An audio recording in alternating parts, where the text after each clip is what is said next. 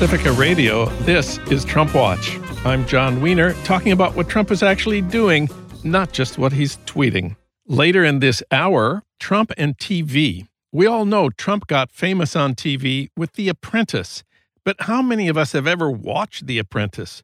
Reality T V was a key force in making Trump president. Tom Carson will explain. Also, Ilhan Omar has endorsed Bernie for president, but how does she deal with Trump's vicious attacks? David Perry has spent the last few months with her in her Minneapolis district. He says he's never seen a politician talk as little about themselves as she does in her town halls. But first, the Koch brothers didn't want Donald Trump to be president. Trump Watch starts right now.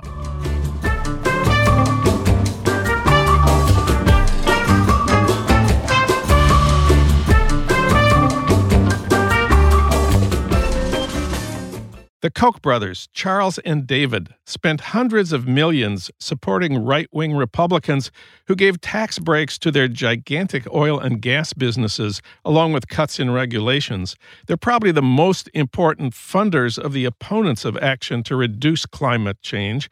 David died last month, but the evil he did will live on probably for generations, and Charles continues to run the operations. How did the Koch brothers transform an obscure oil company based in Wichita into a one hundred ten billion dollars colossus?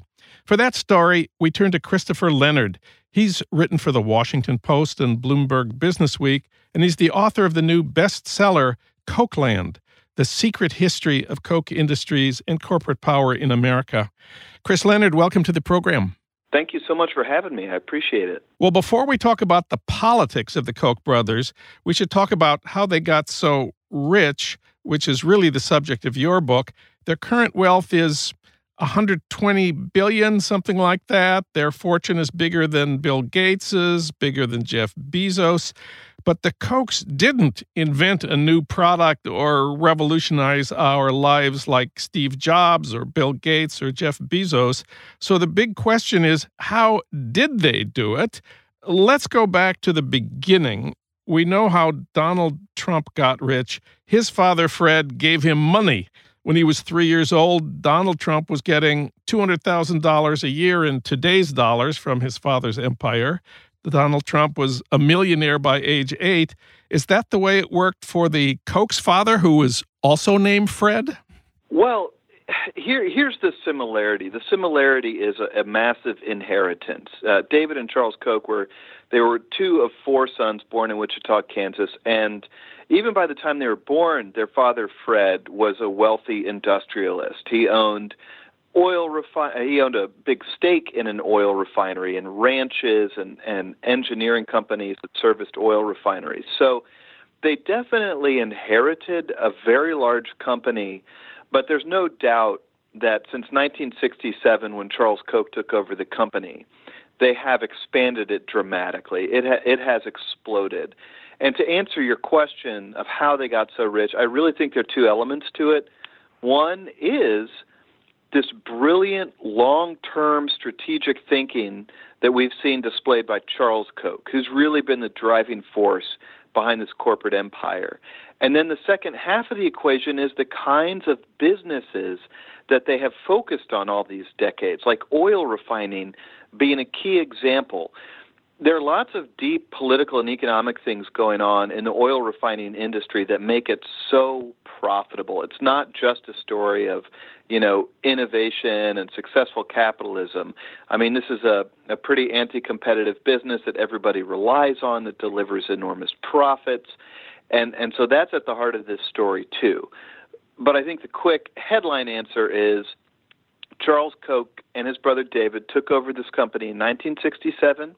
They were incredibly patient in how they managed it, how they reinvested their profits, and they did build one of the largest fortunes in the United States doing it. Well, now it's time for your Minnesota moment. That's news from my hometown of Saint Paul that you won't get from Sean Hannity. You say the key to the Koch's rise to power, if there is a single one, was Charles buying control of the Pine Bend refinery south of Saint Paul in nineteen sixty-nine.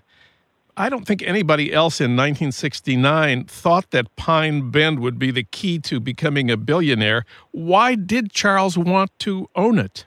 So this can't, the, the importance of the Pine Bend refinery cannot be overstated. Yes, Charles Koch, it was one of his first moves as C E O to purchase it in nineteen sixty-nine. And I, I think, you know, the guy has really great business sense, and, and he knows an opportunity when he sees it. But I think critically what sets Koch apart is that they think on this horizon of years instead of quarterly earnings. So he saw this asset, and he could see the profits that would it would deliver over the next two, five, ten years, and that's why he bought it. But I think the performance of Pine Bend even outstripped anything Charles Koch could have envisioned at the time, and it really tells an important story, not just about America's energy system, but about our, our political economy, if you will. And, and here's the headline about why this one oil refinery. I, it was described to me as the cash cow, the crown jewel. It it has delivered billions in profits over decades. And the reasons are really fascinating. The Pine Bend refinery, which is kind of obscurely hidden up there in in suburban Saint Paul, it refines oil from the tar sands area of Canada. This is high sulfur, quote-unquote, dirty crude oil that not many refineries can process because of its chemical composition. So because not many people can process it, there are just big supplies of this oil piling up up there at the border in Canada. Not many people can buy it. So Koch, as one of the few purchasers, gets this oil really cheap. It refines it, and then it turns around and sells gasoline from that oil into these markets in the upper Midwest, you know, Chicago, Minneapolis, areas like that where gasoline prices are extremely high because there aren't that many refineries up there in that region. So Koch is buying extremely cheap and it's selling really high. But the big question is, why is that sort of bottleneck or that dysfunction in the energy economy allowed to continue? We haven't built a new oil refinery in this country since nineteen seventy-seven. It's a really uncompetitive sector of our economy. Everybody relies on gasoline to get to work, so it's essentially an energy monopoly. But we haven't built a new oil refinery, strangely enough, in large part because of the Clean Air Act regulations that have created this huge regulatory hurdle to get into the business, and that the existing oil refineries have truly exploited and manipulated the clean air laws to keep out any new competitors. So you see how Koch sits on top of these assets that are tremendously profitable and sort of shielded from competition. So Pine Bend had great economic advantages. It also had one economic obstacle to tremendous profits. The Oil, Chemical, and Atomic Workers Union, the O C A W, had organized the Pine Bend refinery workers. That was a, a good union. It was a time when unions were strong. Minnesota was a union state. What happened to the O C A W in the contract negotiations of nineteen seventy-three? So this is one of the most important stories in the book, I think. You know, this is right when Charles Koch buys the refinery. He has big plans and big visions, but as you stated, there's a very strong, almost militant labor union standing in his way, in the, in the sense that, you know, you go back to the nineteen seventies, labor unions had a lot of power in this country. They didn't just bargain for higher wages and higher retirement benefits, but they bargained for what we would call workplace rules, which were safety rules, so that a certain employee at the refinery would only work on one machine, and that employee would get to know that machine really well, and if it broke, another employee would come fix it. Now, that that introduces inefficiencies into the business, and it's frustrating for owners because you've got these kind of shackles on what you can do. Charles Koch vehemently opposed these kinds of limitations uh, on, on management control of facilities. He has opposed labor unions from the beginning, and he hired a guy named Bernard Paulson to come into the refinery, and I wouldn't even say take a hard line on contract negotiations. He told the union, Bernard Paulson told me, that it was basically take it or leave it. Charles Koch has got a new way of doing things. You're either on board or you're not. And what resulted was a nine-month-long strike, bitter, bitter dispute. Koch was bringing in what was what were called scab workers. It was bringing in workers via helicopter. They lived in bunker-like conditions. There was industrial sabotage. But Charles Koch never wavered in this fight. And in essence, Charles Koch broke the O C A W. After nine months, they came back to the table. They signed a contract, and I say they were essentially tamed from that point forward. Well, today, Pine Bend still going strong. It's run by something called Flint Hills Resources, which is, I guess, a subsidiary of Koch Industries. But if you look up the Flint Hills website, uh, it says their purpose is safeguarding the environment. It's all about ducks and forests. It's all about the Pine Bend Bluffs natural area, known for its, I quote, its stunning views of the upper Mississippi River Basin and its critical role in providing wildlife habitat. And the refinery also sponsors the Flint Hills Family Festival in Saint Paul. They describe it as an annual multi-day event featuring performances, free activities, art making, where families, I continue to quote, are swept away on adventures that spark imagination and exploration, close quote. That doesn't seem to be the way that Charles Koch got control of the refinery in Pine Bend. You know, there's always more to the story, and, and you're right. I mean, taking control of that refinery was a bitter, bitter fight. I mean, it was a hard fight, and workers lost a lot of power. Let's fast forward to the year nineteen ninety-six, which actually plays a big role in why this facility is called Flint Hills Resources instead of Koch Refining. You know, at that time, there was a huge pollution problem at this refinery. Yeah. The mach- yeah, the machinery was producing toxic ammonia levels that were way outside of the permit levels. And Koch managers, instead of shutting down the refinery to fix the problem, they chose to flush this ammonia-laden water out into the nearby wetlands and illegally pollute the wetlands. And, you know, the book tells the story of this one woman at the refinery who tried to get them to stop. She was an environmental engineer who tried to stand up to her bosses and get them to stop. And she was really marginalized and steamrolled. And I think that the reason for that is, is, is this corporate culture of everybody moving in lockstep. You know, the old labor unions that were kind of broken created a counterbalance. But once that was wiped away, you know, the, the sort of voices who got up and, and tried to speak against the authority, they're, they're not listened to as much. And anyway, you know, the federal authorities and the state authorities discovered this criminal wrongdoing at Pine Bend, and there was a huge record-breaking fine that was imposed on Koch for that.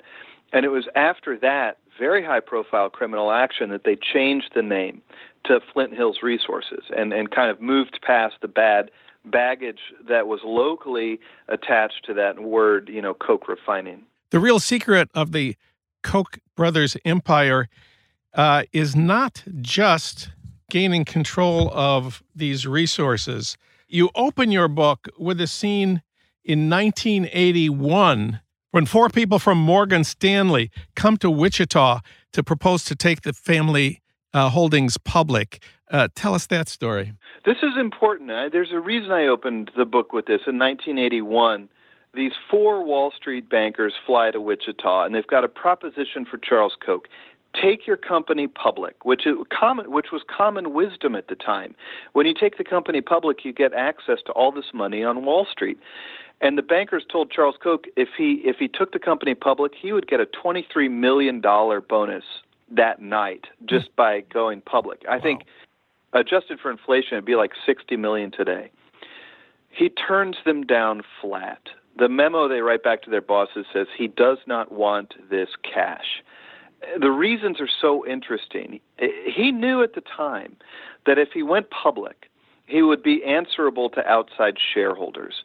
So first of all, as we've established, he doesn't like share and control. But second of all, it would have kind of enslaved Koch's management to the short-term thinking of, you know, your your profit statements over the next quarter, what's going to happen over the next three months. And he wanted to untether himself and and be able to think on a much longer term horizon, which has really benefited the company.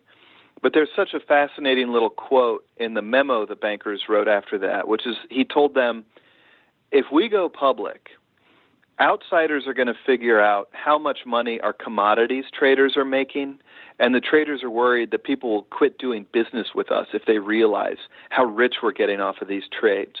And I, I think that's so illuminating. We know that Koch is extremely secretive, and the secrecy is strategic. This company wins by knowing more about the world than its competitors, and it doesn't want outsiders to know what it knows or to know what it's about to do. And, and I think that that helps describe why the company is so private and so secretive. Well, now let's talk about politics. Uh, were the Koch brothers always big donors to Republicans? The short answer to that is no.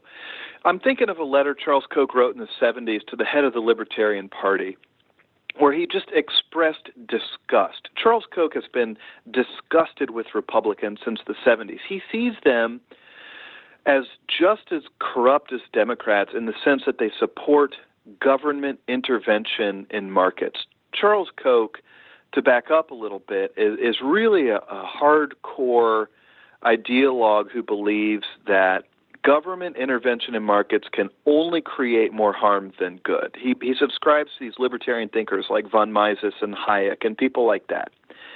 So he's tried to stay away from Republican politics, but it was really around the nineteen nineties and then the two thousands that Koch realizes they've got to have a place at the table in Washington. They've got to be involved. They're just too big to basically hide in Wichita. And so their strategy has been to transform the Republican Party. As Charles Koch put it at one of his seminars in the early two thousands, you know, the Democrats are a lost cause in their view, but they can push Republicans to embrace this libertarian, anti-government point of view, and that's what the Koch network has been patiently doing for decades, is trying to get Republicans to embrace this libertarian, anti-government view. The striking thing to me is that even though the Koch brothers and the network they founded have donated hundreds of millions to Republicans over the last decade or two, they haven't been as successful as you might think. They did everything they could to keep Obama from being elected and then reelected, but of course they failed at that. And they opposed Trump in the Republican primaries in twenty sixteen. They really did not want Trump to be president, and they failed at that. So despite all these hundreds of millions, they haven't really been as successful in getting their candidates into the White House. I wonder if you have any comment on that. I totally do, and it's such a great point, and I think about this a lot. I mean, you know, first of all, nobody's invincible. And, you know, part three of this book is called Goliath. Well, you know, Goliath got beaten, and, and I don't want to portray the Kochs as these all-seeing geniuses who are invincible by any stretch of the imagination, but I do want to say two key things. You know, Koch's political activities are torn straight from the playbook of how they trade commodities. That's why you see all these shell companies and all these efforts to hide Koch's fingerprints. But for that reason, look, the White House really matters, and Koch, the Koch network knows that. But they know that there's a lot of other stuff that matters, and their real expertise, their real emphasis is on the machinery of government that is not just the high-profile, every four-year White House election. Koch has built a map of American political power that includes the state legislatures, the court system, a very particular emphasis on the United States Congress, and then, of course, the administrative agencies like E P A. Koch is engaged every day on sort of the subtextual level, on, on the subterranean level of affecting policy there. And so when I see stuff like, you know, they lose the White House, They they backed out of the White House race when Trump won, I think it obscures the fact that they're not as focused on the White House. They're focused on the everyday machinery of government. I think that's very true. But even with that in mind, well, the second thing I wanted to say is that you're you're totally right. These are not complete masterminds, and the the Trump the the Koch network played a huge role in facilitating the Tea Party. They didn't invent the Tea Party, they didn't create the Tea Party, but they rode the Tea Party wave. What Trump showed is that the Koch network was misreading these voters. The Tea Party was not a libertarian movement. They, the Tea Party wasn't reading von Mises and Hayek like Koch is. Donald Trump came in and spoke directly to those voters about issues like immigration and uh, racial grievance and a rigged economy and even anti-billionaire stuff. And, and Trump took away those voters. Well, the big thing, of course, that the Koch operation was focused on, as you say, it was not immigration. Uh, it was not uh, Muslims in the United States. It was a carbon tax.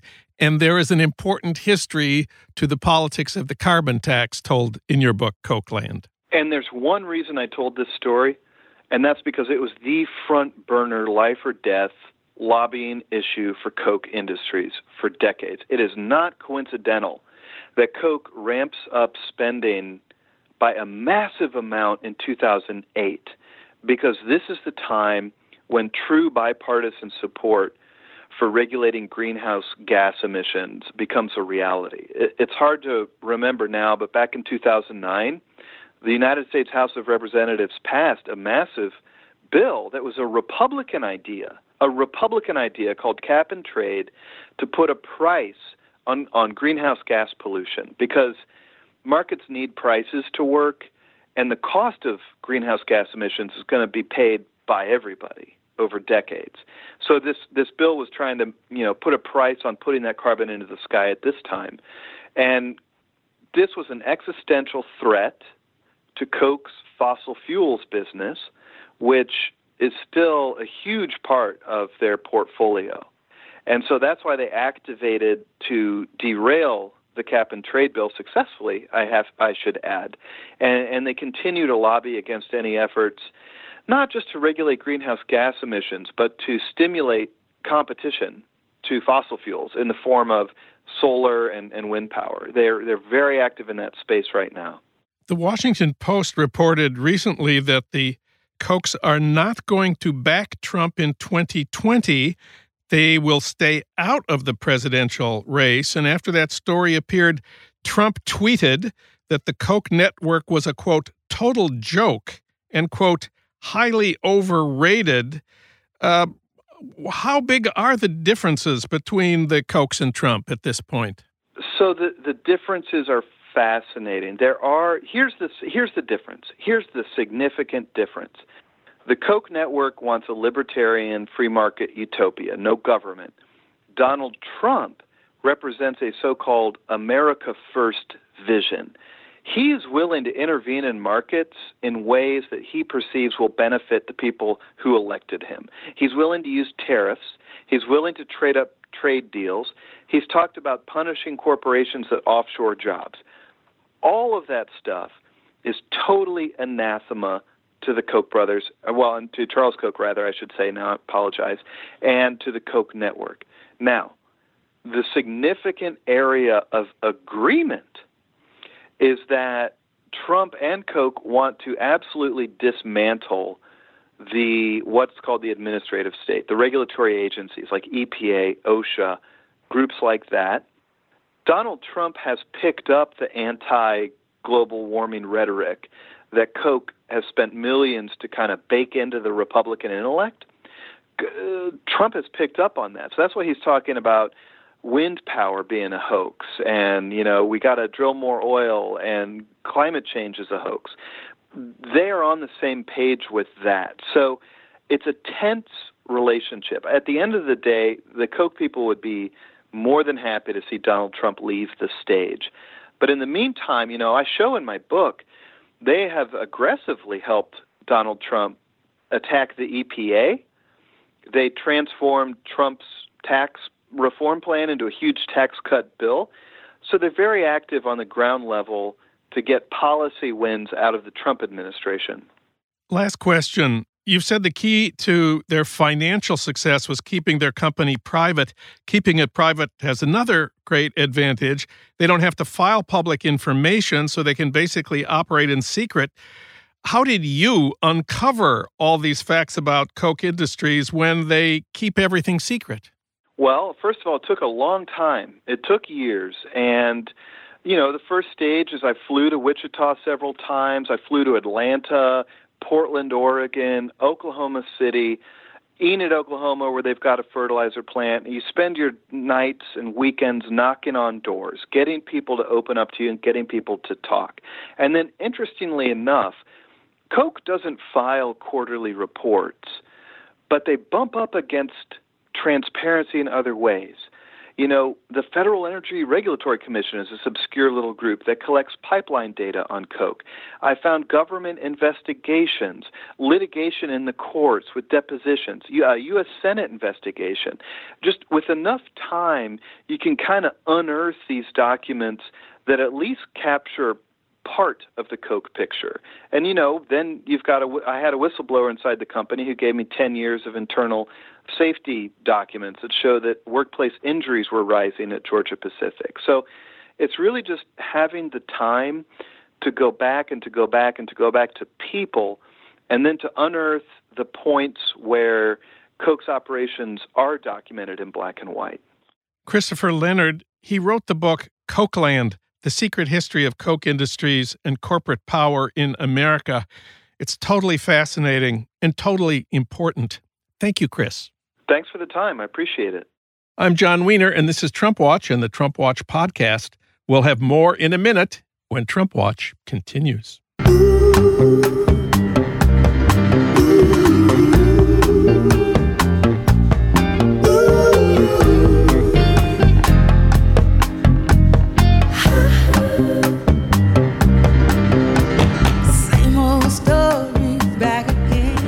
It's the same old story. This is Trump Watch. I'm John Wiener, talking about what Trump is actually doing, not just what he's tweeting.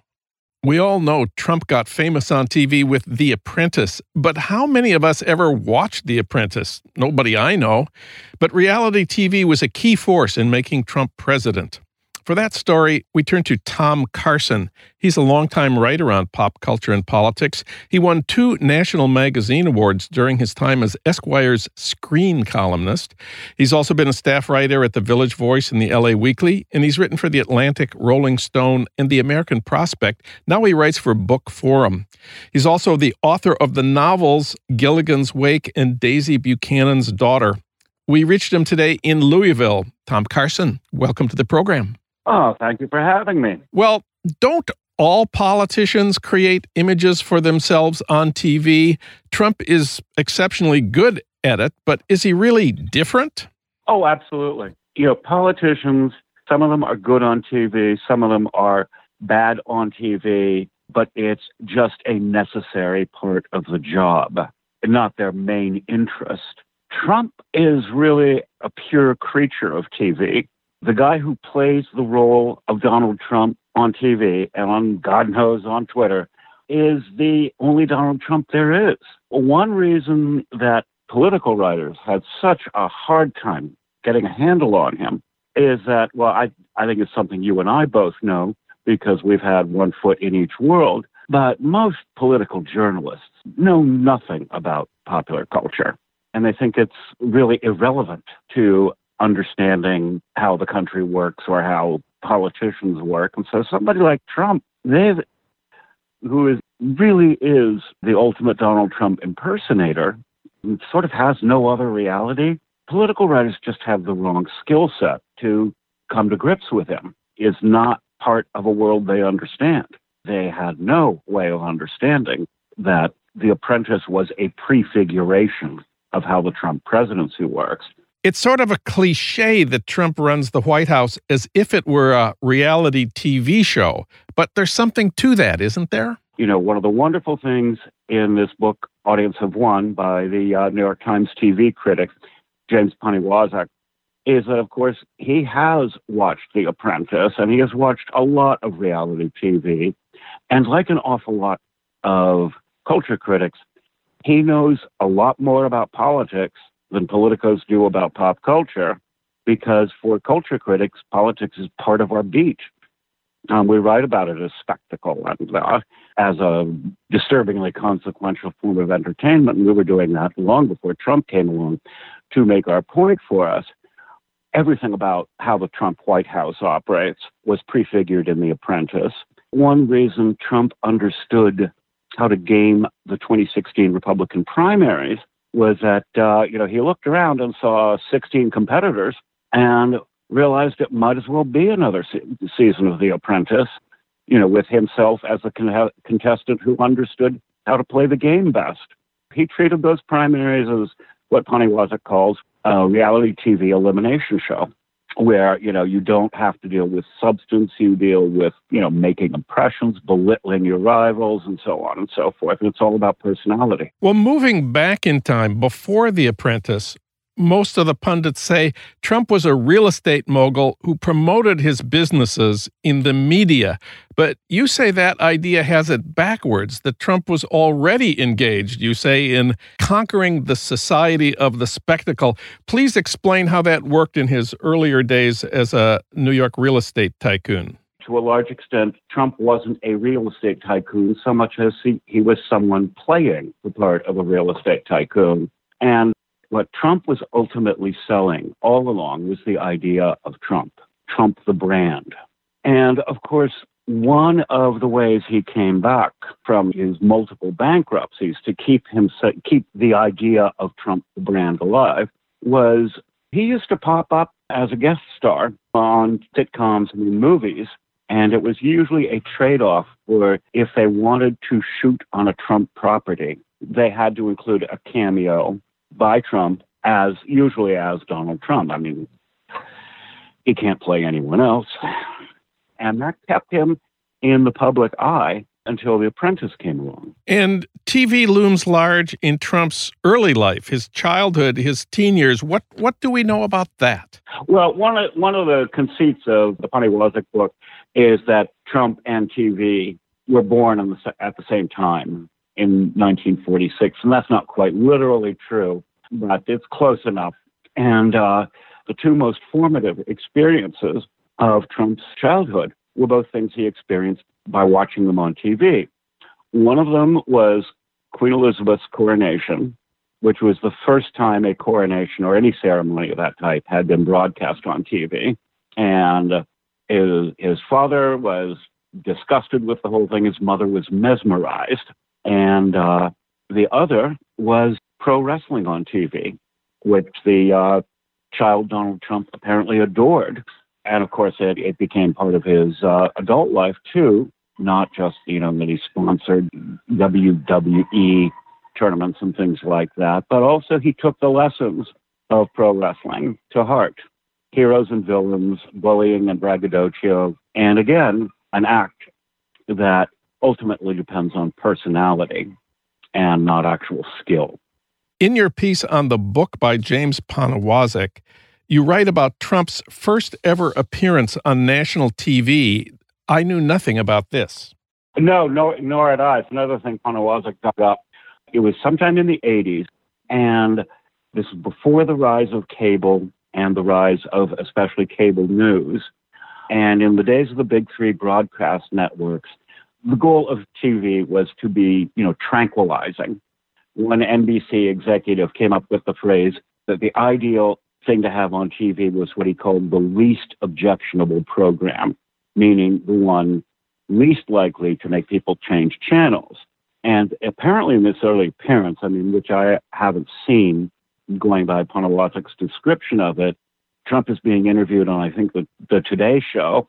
And it's a Trump we wouldn't recognize today because he is being the least objectionable Donald Trump. You know, he's he's calm, he's reasonable, he's trying to be genial without being overbearing. And that was the Donald Trump. It made sense to him to play on T V at the time. So we wonder how Trump realized it would work better to do the opposite of being calm and authoritative, to be outrageous and provocative. Was it was it Fox News and Roger Ailes who opened this uh, Pandora's box?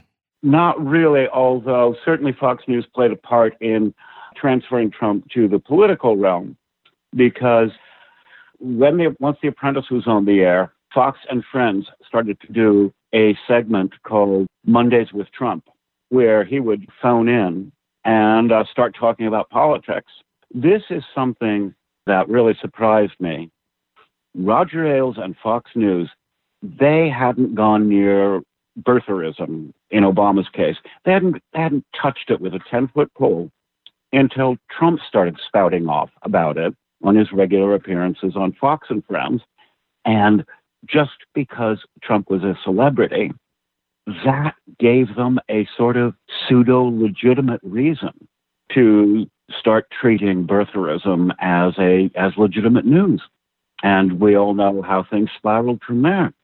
Now, the confusing thing to me here is I can understand how cable news, and especially Fox, made Trump into this aggressive, polarizing, let us say, controversial figure. But reality T V, The Apprentice, was not on cable. It was on network T V, which was supposed to be reassuring and, and enjoyable. How did this transformation occur for Trump? The T V landscape changed so much in the nineties and early two thousands. And of course, reality T V was, it was something really new, because instead of uh, giving us neatly scripted stories with happy endings where nothing ever really changed, people didn't change, relationships didn't change, certainly in sitcoms. No matter what the storyline was about, you knew at the end of the day, the family or the Mary Richards news team, they'd all still be pretty much the same people they had been at the start. And reality T V, it actually got at all the stuff about competitiveness and rancor and God knows, you know, race and class and greed that scripted T V left out, because it was the law of the jungle. It basically told us, life is a competition that only has one winner. And even if you're a horrible human being, that might actually be an advantage in winning a show like Survivor. That's one side of it. And on the other hand, the, the cable part of this it, is cable news, which attracted a smaller audience than the old uh, broadcast news shows, but also a much more partisan and uh, potentially virulent one. So instead of, you know, the soothing voice of Walter Cronkite basically sending us to bed with the message that nothing too terrible for him to be able to reassure us about it had happened that day, cable news, almost from the start, even before Roger Ailes uh, hyperbolized it, people understood that cable news w- was all about contentiousness and bickering and alarmism. Just as the law of the jungle on reality T V was tailor-made for Trump, so the idea that cable news is all about partisan infighting and who can be the dominant personality, who can be the gorilla in the room, that suited Trump ideally too. So you have these two seemingly unrelated shifts in the nature of T V that actually merge in the figure of Trump. Last question. You talked about how Fox and Friends pioneered this Mondays with Trump segment back in twenty eleven. Of course, Fox and Friends is back in the news now. Remind us of its present status in the White House. Well, uh, um, as Trump's policy coordinator, I guess you could say, or uh, shadow cabinet, or uh, reassuring child psychiatrist, you can take your pick. What Poniewozik says is it's Fox and Friends has become a morning children's show with an audience of one, the President of the United States. And the great twist Poniewozik puts on that is it also fulfills every child's fantasy that his favorite T V show is as aware of him as he is aware of it. And that is the real symbiosis of Trump and Fox and Friends. I mean, it's eerie. Imagine people on a show like that who know that every day Trump will be tuning in and that he is their most important audience, and that whatever gibberish they come up with that day, he will treat as gospel truth and act on it. Tom Carson wrote about Trump and T V for the new issue of Book Forum. Thank you, Tom. This was great. Thank you very much, John. I'm John Wiener, and this is Trump Watch and the Trump Watch podcast. We'll have more in a minute when Trump Watch continues.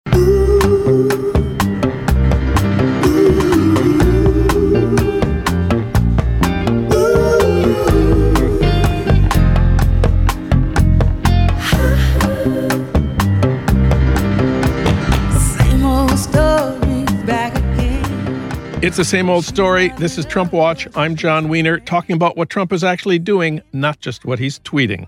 Now it's time for Your Minnesota Moment, news from my hometown of Saint Paul that you won't get from Sean Hannity.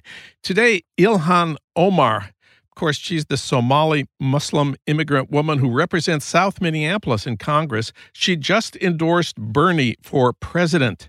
For our report, we turn to David Perry. He's a historian and journalist whose work has appeared in the New York Times, The Guardian, The Washington Post, and The Nation. We reached him today in Minneapolis. David Perry, welcome to the program. Thanks so much for having me on. Since February, you have gone to almost every public appearance of hers in Minnesota. What have you learned from all that? It's not that she isn't engaged with these hot-button issues, but when she puts her head down and just gets to work in the district, she's not talking about herself versus Trump. She's not uh, sort of touting herself up. She is uh, creating these events, just event after event after event, in which she brings a lot of people to the table. And whatever kind of spotlight is on her, she tries to put it on the other people, people who have things to say, people who have things to teach. And I just saw that again and again on, on environmentalism, on um, racial disparities in women's health, on Medicare for all, on black business owners and tech. I mean, big, big national issues and highly local issues. That's just her pattern. Let's talk about that, that terrible day in July when Trump went after her at that rally of his in North Carolina and the audience chanted, "Send her back," a really nightmarish, uh, uh, evil event. She flew back to Minneapolis after that. What happened there? She flies home, and I get a Facebook message, not because I'm a journalist, but because I'm in touch with Minneapolis progressive communities, saying, hey, Uh, Congresswoman Omar's coming back. We're all going to meet at the baggage claim at the Minneapolis airport and welcome her home. And so I went out there, and there were a couple hundred people cheering and chanting, and she grabbed a bullhorn, and she she did say some things about, uh, you know, that she did talk about Trump, and she said, you know, I'm not going to be intimidated, and he's afraid of the kind of the, the movement that we're building and the values we represent.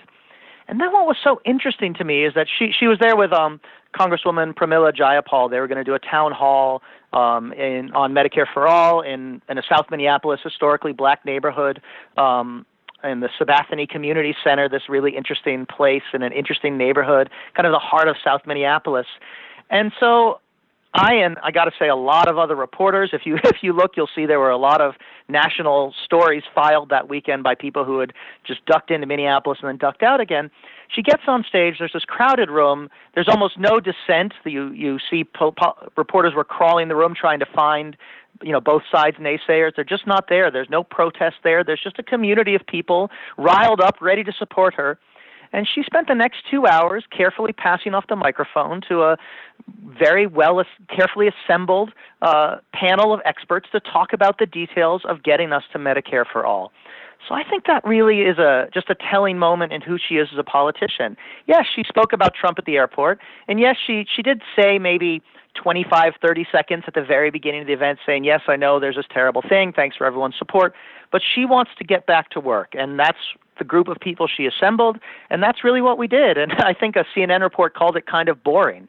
And um, boring, you know, sometimes the details are boring, and the work of politics is boring. And she she was doing the work. Uh, you say you've never seen a politician talk so little at town halls. Tell us about that. You know, usually politicians want the spotlight, right? They want yeah. they want people to pay attention to them, their message, their words. If they're inspiring you, they want to inspire you to be focused on them. That's part of what political charismatic leadership does. I, I don't have one of those clocks like, you know, C N N or the New York Times uses to count minutes at debates. Mm-hmm. But I am pretty sure that at every event I've been to, Ilhan Omar has not only spoken the least, but dramatically the least. Hmm. She gives her introduction, she has her panelists speak, and then she asks them questions. And they're prepared questions. They're, they're questions that are calculated, like you, a good interviewer, to draw out the best of the person who she's put up on this stage. And then she says thank you, and everyone cheers, and she leaves. And and that's real. And sometimes in the Q and A, she gets back into it a little bit. But she's really here to make sure that the people who want to listen to her also listen to the people that she listens to. Let's talk about her relationship with the Jewish voters, some, many of whom are in her district and some of whom are in the neighboring uh, district. Tell us about what she did there after those charges that she was anti-Semitic and after Trump tweeted, she hates Israel, she hates all Jews. Yeah, so this was, I thought, in some ways the most interesting part of our conversation, in which she told me for a while about how she tries to avoid community gatekeepers, how she's interested in locating people who might not otherwise be heard, and that's part of her strategy.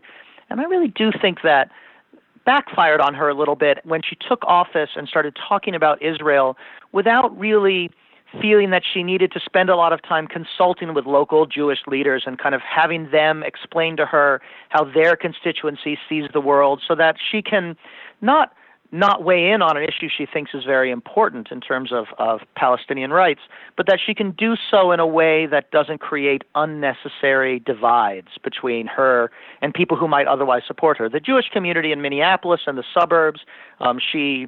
She represents Saint Louis Park, which is a big Jewish community, and then her neighboring district is represented by uh, a Jewish politician, Dean Phillips, um, and again, lots of Jewish constituents there. And just so everyone knows, I'm also Jewish, um, so I'm I'm sort of from a secular Jewish background, uh, progressive in lots of ways, and that's pretty typical.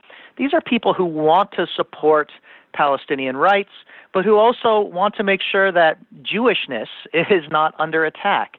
Um, so after the, that moment in February, she called lots of local Jewish leaders from within her district. There's a very progressive uh, synagogue in South Minneapolis that at least one of the rabbis there um, was involved, put together a call, and has in general, my sense, tried to stay more in touch with those particular voices because she realizes that everything she says about Israel is going to quickly be run through a filter and interpreted not just by Trump, but by um, a lot of Jewish journalists um, who who are looking for this kind of narrative, interpreted in the worst possible light.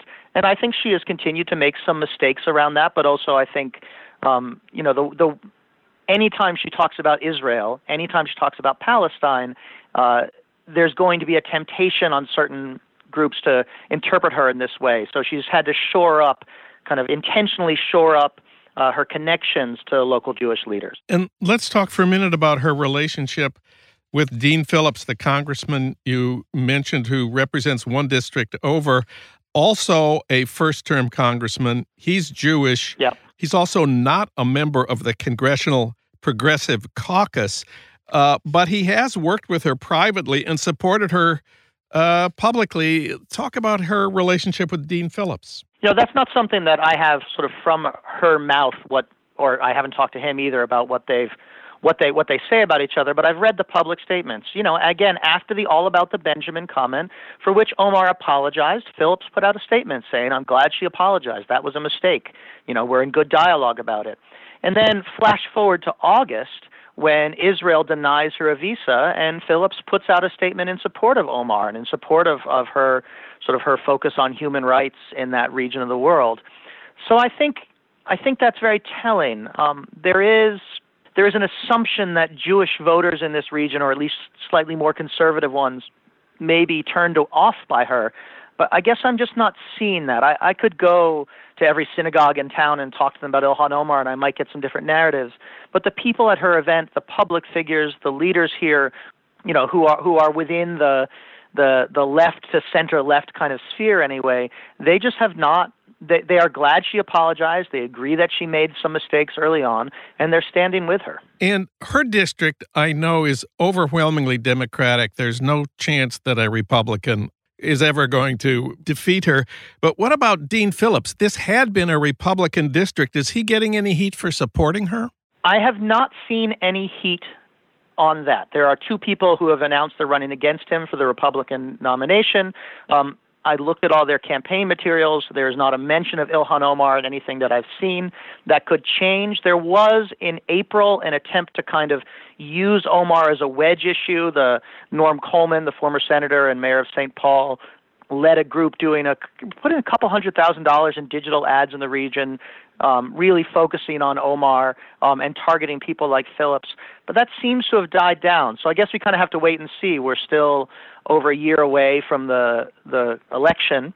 Um, we don't know who the Democrat, who the Republican candidate will be. My feeling is that the the people who have declared so far are not the major contenders for that seat, but we'll see. It's definitely the kind of swing seat um, that will be important for control of the House in uh, twenty twenty. So we'll just have to see. Ilhan Omar has faced more intense attacks than just about anyone else in politics, and she's only been in Congress for a year. We know she gets a lot of death threats. She's had the crowd chanting, "Send her back." The Alabama G O P voted to expel her from Congress.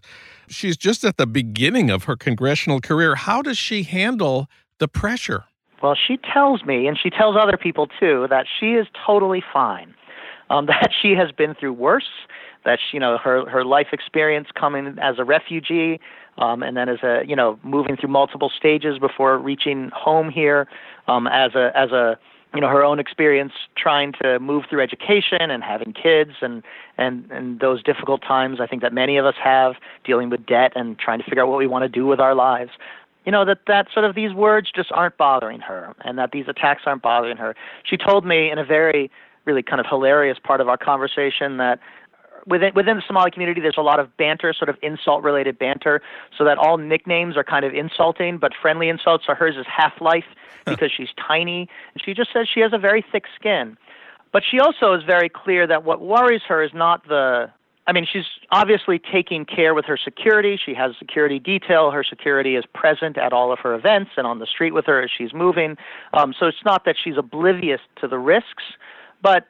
what seems to bother her emotionally is not the attacks on her, but the ways that attacks on her may affect other people who identify with her, other people who are, um, in particular, I think, you know, Muslim immigrants, women, um, anyone wearing a hijab, anyone who is Muslim, anyone who is who is um, African or African American. That the way that the attacks on her try to assert her status as other, as not belonging here, as someone who should be sent back. It doesn't bother her, but it bothers her that other people may feel it too, or that there could be, you know, even in Minneapolis, uh, another Somali school kid who is bullied by uh, people shouting, "Send her back," to a kid. That that is the kind of thing that bothers her. She has endorsed Bernie for president, and her endorsement video tweet right now has something like one point two million views. That suggests something about her significance today, I think. I think that if you're interested in progressive politics, from whether you are a progressive or whether you're someone who hates progressive politics or, or whatever, that she is one of the people who's going to be just a powerful figure in American progressive politics as long as she wants to be. Uh, she has this seat as long as she wants it. I don't know how long she wants it. I don't know what her long-term plans are. I don't think she may know. But she has the ability, uh, along with, in particular, Alexandria Ocasio-Cortez, to command a certain kind of attention from a big chunk of the left. And so we need to pay attention to, to her. I don't want people to just get this sense of her as this national polarizing figure with these big tweets because, again, when I see her in the district, she's just doing a kind of really focused, constituent, issue-oriented work. Um, and that is what her politics seem to be all about. David Perry's report on Ilhan Omar appears in the new issue of The Nation magazine. You can read him at the nation dot com. Thank you, David. This was great. So nice to talk to you. And we have a political update. On Monday, October twenty-eighth, the House of Representatives voted overwhelmingly to recognize the mass killing of Armenians by the Turkish government in nineteen fifteen and nineteen sixteen as a genocide. Armenian Americans have been pushing for this at least since nineteen eighty-four. It was shocking that eleven Republicans voted against the measure and two Democrats refused to vote yes. Instead, they voted present. One of them was Ilhan Omar. As David Perry reported at the nation dot com on Thursday, her explanation seems to be that you should acknowledge all genocides and human rights abuses, not just one. As David says, that's a laudable principle, but her vote undermines her own political work, as well as the broader progressive goals she champions. Well,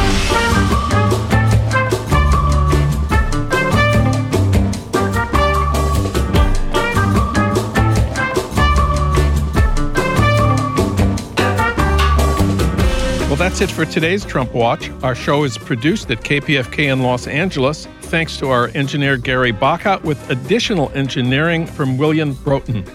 Our producer is Renee Reynolds. Our senior producer is Alan Minsky. And thanks as always to Rai Cooter for our theme music, Mambo Sinuendo. Hey, Trump Watchers, if you missed any part of this show or any of our recent shows, you can listen online anytime you want at Trump Watch Podcast dot com. Trump Watch returns next week with more talk about what Trump is actually doing, not just what he's tweeting. I'm John Wiener. Thanks for listening.